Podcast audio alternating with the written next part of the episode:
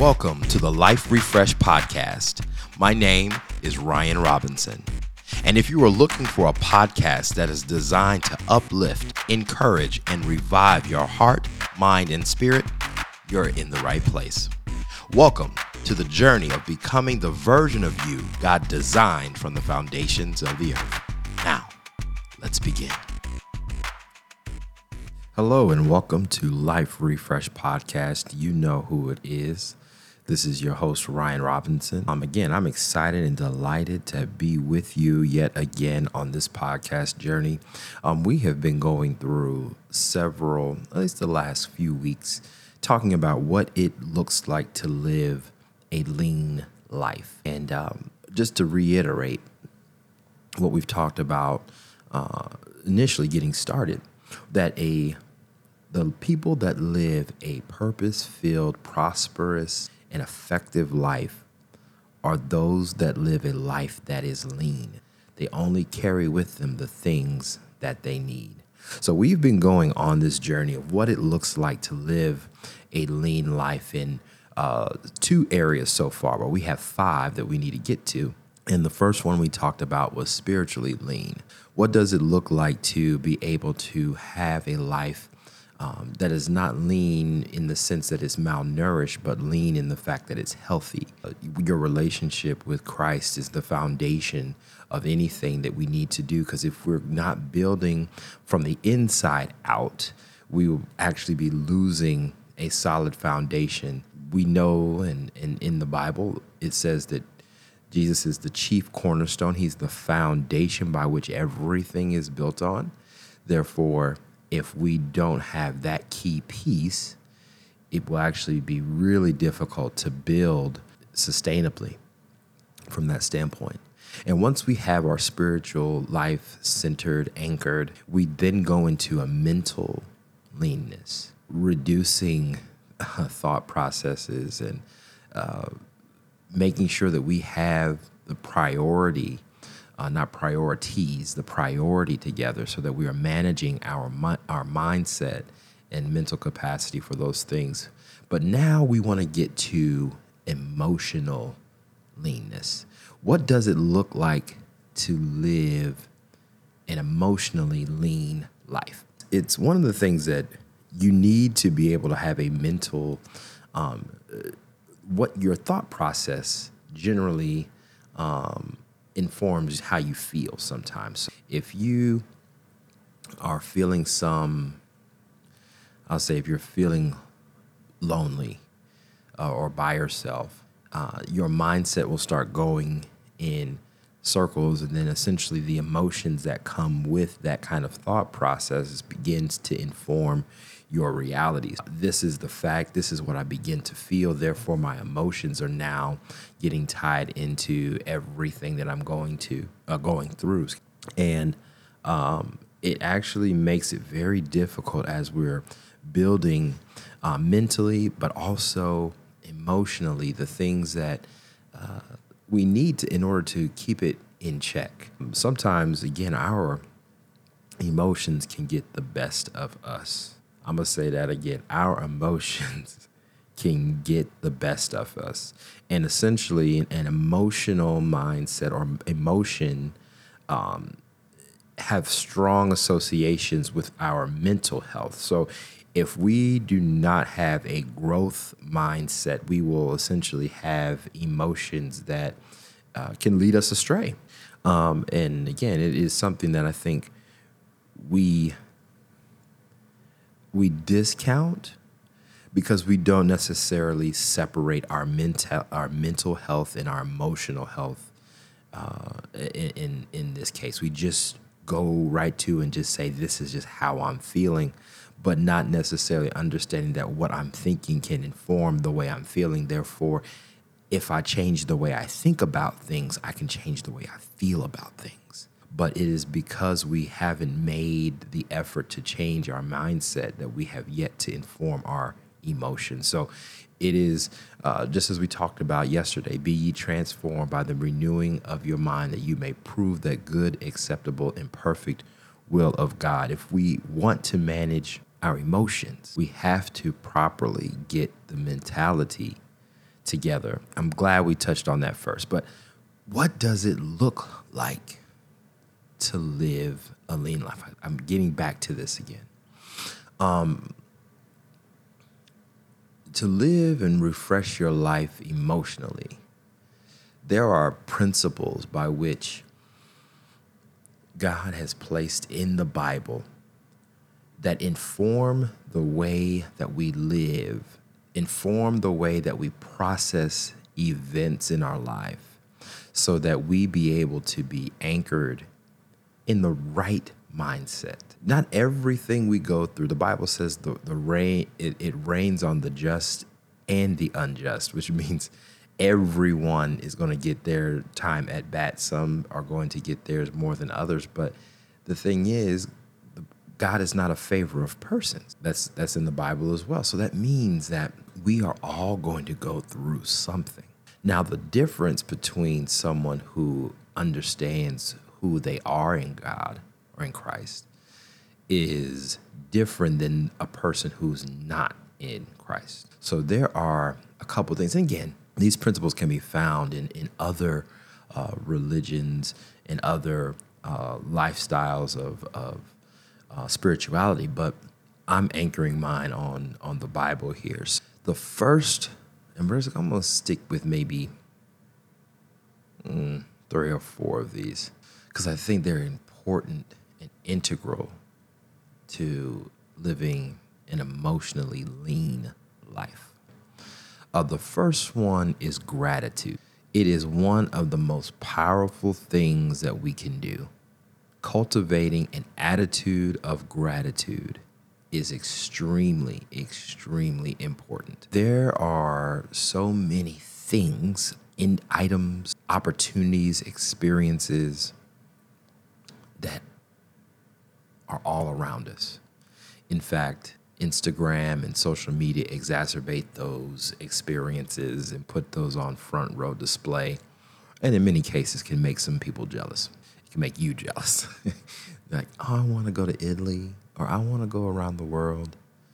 And what we have yet to learn and realize, and particularly as a culture, we don't look at what we have and are thankful for what we have. It is the goal of marketing in many cases to help individuals realize that the product, good, and services are going to be there to help enhance your life. That's the goal of marketing. It is to convey and convince you that you need that vehicle, that you would look better in that shirt, and that you would smell great with that new cologne. And that new cologne will bring you ladies, it'll bring you favor, it will make you the life of the party. Even that new phone, I'm guilty. I'm raising my hand. Apple has me. But the thing is, we're always looking for what the next thing is instead of looking at what we have now and determining does that meet my need um, most of the time because we avoid or maybe we don't we don't avoid we take our we don't spend enough time realizing why we're doing the things that why are we purchasing the things that we're purchasing? At some point we think oh yeah it's something i just want. But really is it? Is it to impress somebody? Is it to let someone know? Is it to get the attention? And and honestly y'all nobody really cares they might care for maybe 30 seconds and there's one thing that i really i've learned over time is that people ain't really thinking about me like that and i'll tell you not everyone be thinking about you like that either. So because we are so self uh, in, indulging, that we are so self conscious of how we look, how we feel, how we convey ourselves to others, we will actually offer up our needs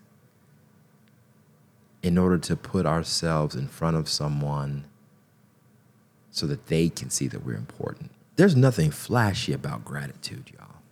It's actually a an inside job. And, and the Bible says in 1 Thessalonians 5 and 18 that give thanks in all circumstances, for this is the will of God in Christ Jesus for you. Now, this is in all things.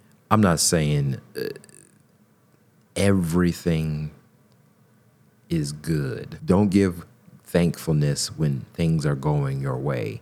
Don't just give thankfulness or actually keep and hold back thankfulness or gratitude when things are going wrong. It says, Give thanks in all circumstances, for this is the will of God in Christ Jesus for you. It is the amount of health opportunities and healthy benefits from gratitude are immense. I mean, they're too numerous actually to to to put out there. I mean, there there is said that being grateful actually has ways of being, excuse me, being grateful gives you the opportunity to actually change the chemical makeup of your brain. It is that powerful. It gives us the ability to actually unshackle us from negative, toxic thinking. When we start utilizing and comparing the percentage of positive emotional words, negative word, excuse me, when we start going through an examination of the number of positive emotional words versus negative emotional words, by nature, we typically lean more to the positive. Excuse me, lean more to the negative, excuse me. And those mindsets are dangerous because we will actually create, based on our thinking, negative emotions, negative assumptions. Negative assumptions of circumstances lead to negative belief systems, and those belief systems will cause you to create negative thinking patterns in your life. So, if you assume or you've had situations that individuals have lied to you, have set you up, have damaged your trust, and you think that every person that looks like that individual that broke your trust is untrustworthy, that in itself is actually a challenge. But what we just read here give thanks in all circumstances, for this is the will of God in Christ Jesus to you. When you start to shift your mindset to thinking positively, you will actually do away with the emotions of resentment the emotions of envy, the emotions of, of mistrust of individuals, their ingratitude unlocks some amazing potential for goodness and for warmth in you. This has nothing, this is one thing emotionally that has nothing to do with anyone on the outside, has everything to do with the perspective that you have inside of you if you think that you are enough, if you believe that you're enough, there isn't a gadget, a piece of clothing, some shoes, whatever it may be, that will make you better. We as human beings naturally have an insatiable appetite for stuff. And we have a hope that this stuff that we obtain will actually make us feel as if we have arrived. But if we are just grateful for where we are, for today, for this moment, for this second, that level of gratitude will actually give you the strength that you need to reframe positive or negative circumstances not to get too high in the high moments and not to get too low in the low times. But it actually gives you an ability to stay even healed. Because at the end of the day, of the day, we are grateful whether we are winning or where we're losing. But the thing is, we're grateful for where we are. I think it's such an important piece for us to, to get into. And maybe we'll go and expound upon that topic on a later podcast. But this is something I've had to personally learn how to cultivate. And I can get to it personally, but I've I've personally have had challenges just feeling as if I was enough. And there's no I used to get backpacks, I used to get gadgets and books and all kinds of things because I didn't feel as if I was adequate enough. And I wasn't grateful for the moment. I was always looking for the next thing. And you know what? The thing that I obtained never felt good. That goal, once the goal was obtained, I just moved on to the next. I never celebrated, which is a formal gratitude of being thankful for what you've obtained. I never did any of that. I'm just learning I'm literally just learning to celebrate the wins in my life, to take back inventory and look at what God has done in my life. I'm 36 years old and I've done this one time, prompted by my dad. He said, You need to write down what God has done for you this year. And I wrote it down and I started crying and I felt guilty. And then I never did it again this is encouraging me. I need to do it again. I need to do it quarterly. I need to do it weekly. I need to do it daily to see what God has done through in and through my life. That's one. I spent a lot of time on that one. So I guess we're just going to get to two. Two points today. Point number two is forgiveness. Forgiveness. To live an emotionally healthy life, we have to forgive. Now, this one is a hard one for many of us, and is actually one of the most damaging, um, damaging things that we do to ourselves.